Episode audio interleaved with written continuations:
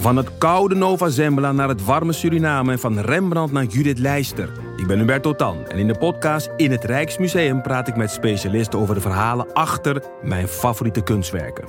Nieuwsgierig? Beluister nu de nieuwe afleveringen. Luister jij al naar de podcast Co en Zo? Ik ben Rick Paul van Mulligen. Ik ben Nina de Lacroix. En samen met jouw man René voeden wij twee kinderen op in twee huizen. Co-ouderschap. We hebben het over alles wat je daarin tegenkomt. Maar ook over de juice tijdens onze kinderloze dagen, want die heb je ook in het co-ouderschap. Een podcast voor alle ouders in alle vormen, maar ook voor alle mensen zonder kinderen. Zijn we eerlijk, heerlijk herkenbaar. Dus luister naar Co en Zo in je favoriete podcast-app.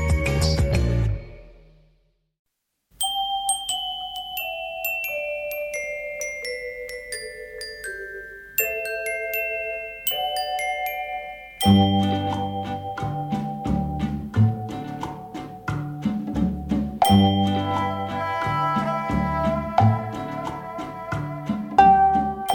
bij aflevering 158 van de Echt Gebeurd podcast, waar waargebeurde verhalen worden verteld door de mensen die ze zelf hebben meegemaakt.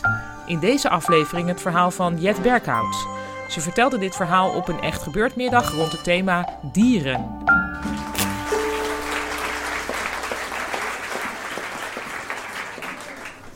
Um, ja, eerlijk gezegd is het mij altijd een raadsel geweest um, waarom mensen kunnen houden van wezens die niet kunnen praten, zoals dieren.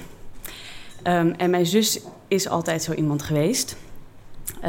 ze had überhaupt altijd een zwak voor afhankelijke wezens. Er hoefde maar ergens een baby of een bejaarde of een mongooltje binnen te komen en mijn zus veerde op maar haar liefde voor dieren was het allergrootst. En ik begreep daar niets van. We hadden thuis drie huisdieren. Volgens mijn moeder met groot offervermogen aangeschaft. Uh, een parkiet, die officieel van mijn broer was, maar er nooit naar omkeek. Een konijn, die was dan het domein van mijn zus. En een hond. En die was officieel van ons allemaal. Alleen probeerden wij alle uitlaatbeurten stelselmatig op mijn zus af te schrijven. En met die hond heb ik het echt geprobeerd uh, dierenliefde te kweken. Um, ook omdat ik merkte dat vriendinnetjes en klasgenoten ook een huisdier hadden en dat heel leuk vonden. En ik dacht dat het misschien iets was uh, wat aan mij lag. En dan uh, ging ik naast de hond zitten en dan aaide ik hem. En dan zei ik, hey Takkie. En dan zuchtte die een beetje en dan zuchtte ik mee. En dan keek ik hoe hij pijnstend voor zich uitkeek. En dan dacht ik dat we samen misschien wel het leven aan het overdenken waren. Met een licht melancholische inslag. Maar dan ineens ging hij blaffen en dan gaapte hij en dan ging hij slapen. En dan, ja, nou, dat was, dat, dan was het weer voorbij. Ik heb ook een gup gehad, ook om maar iets te hebben. Um, en die spiedde neurotisch rond in het plastic aquarium. En uh, met die gup ging het eigenlijk net zoals uh, wat ik altijd met kamerplantjes heb. Uh, dan ben ik heel bevlogen bij aankoop. Maar dan word ik al snel laks en dan laat ik de verzorging een beetje versloffen. En ik ging steeds minder vaak grote hoeveelheden van die, van die visvlokjes in het aquarium gooien. Die bleven dan drijven. En het aquarium werd steeds groener. En op een dag trof ik de gup roerloos drijvend op het algewater. Spoelde ik hem ook door de wc. En besloot ik dat ik nooit meer in mijn leven een huisdier zou nemen.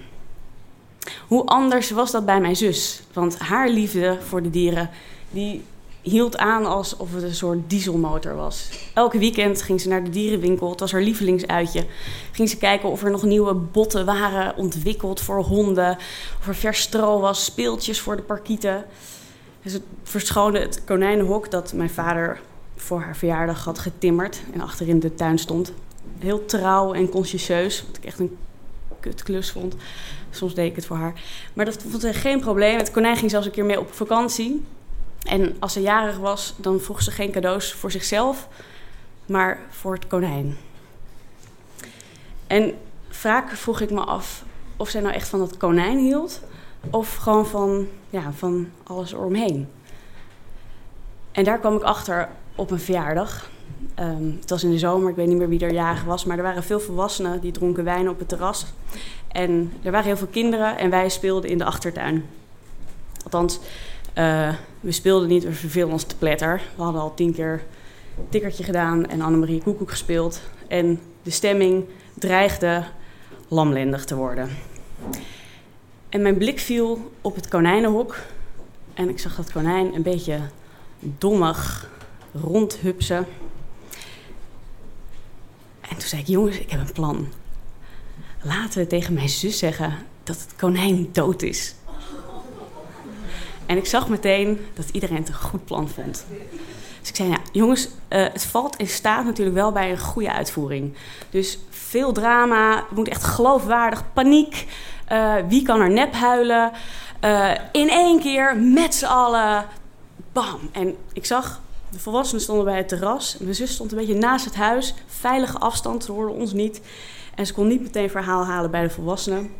Het was een perfecte moment. Dus ik zei, jongens, daar gaan we. 3, 2, 1, go! En we stormden naar mijn zus toe. En we zeiden, Klaartje, Klaartje, het konijn is dood, het konijn is dood, het konijn is dood, het konijn is dood. We gingen om haar heen staan en we keken naar haar gezicht alsof het een scorebord was waar op elk moment de uitslag van ons spel zou verschijnen. En in het begin gebeurde er niets. Ze keek gewoon. Ik zei: dood, dood, het konijn is dood. Ze moest het, ze moest het wel begrijpen. En toen zagen we hoe langzaam haar gezicht rond en rood en een beetje verstikt raakte. En haar ogen vol liepen met tranen. En ze radeloos van mij naar de andere keek. En net toen, toen ze naar het hok wilde rennen, toen zei ik grapje. Alleen ze reageerde niet. Dus het is een grapje klaar. Het is een, een grapje, grapje. Hij leeft gewoon. Maar het leek net alsof ze dat niet hoorde. En met een ruk draaide ze zich om en ze rende naar de achtertuin. En ze ging aan het deurtje wat ze niet meteen open kreeg. En we zagen hoe ze uiteindelijk het konijn pakte. Het was gewoon nog steeds aan het rondhupsen.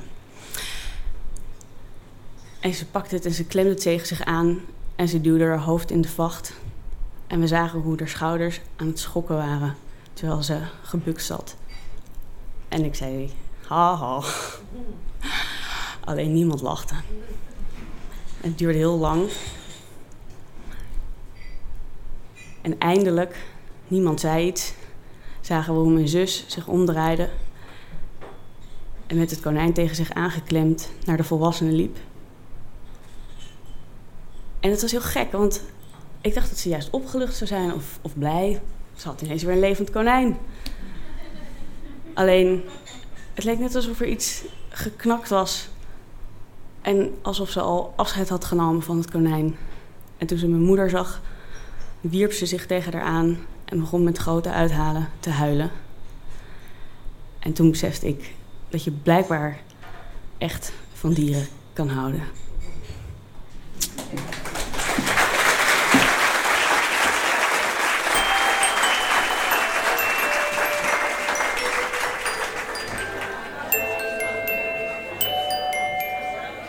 Dat was het verhaal van Jet Berghout. Jet is schrijver van het boek De Thuishulp en ze presenteert de radio op NPO Radio 4 en meer info over Jet kun je vinden op jetberghout.nl. Echt gebeurd wordt iedere derde zondag van de maand opgenomen in Toemler onder het Hilton Hotel in Amsterdam. De komende aflevering is op 15 april en het thema van die middag is slechte beslissing.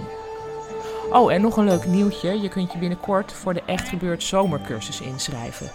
Daarvoor moet je de site van Cultureel Centrum Crea in de gaten houden. En dat, dat kun je vinden op crea.uva.nl.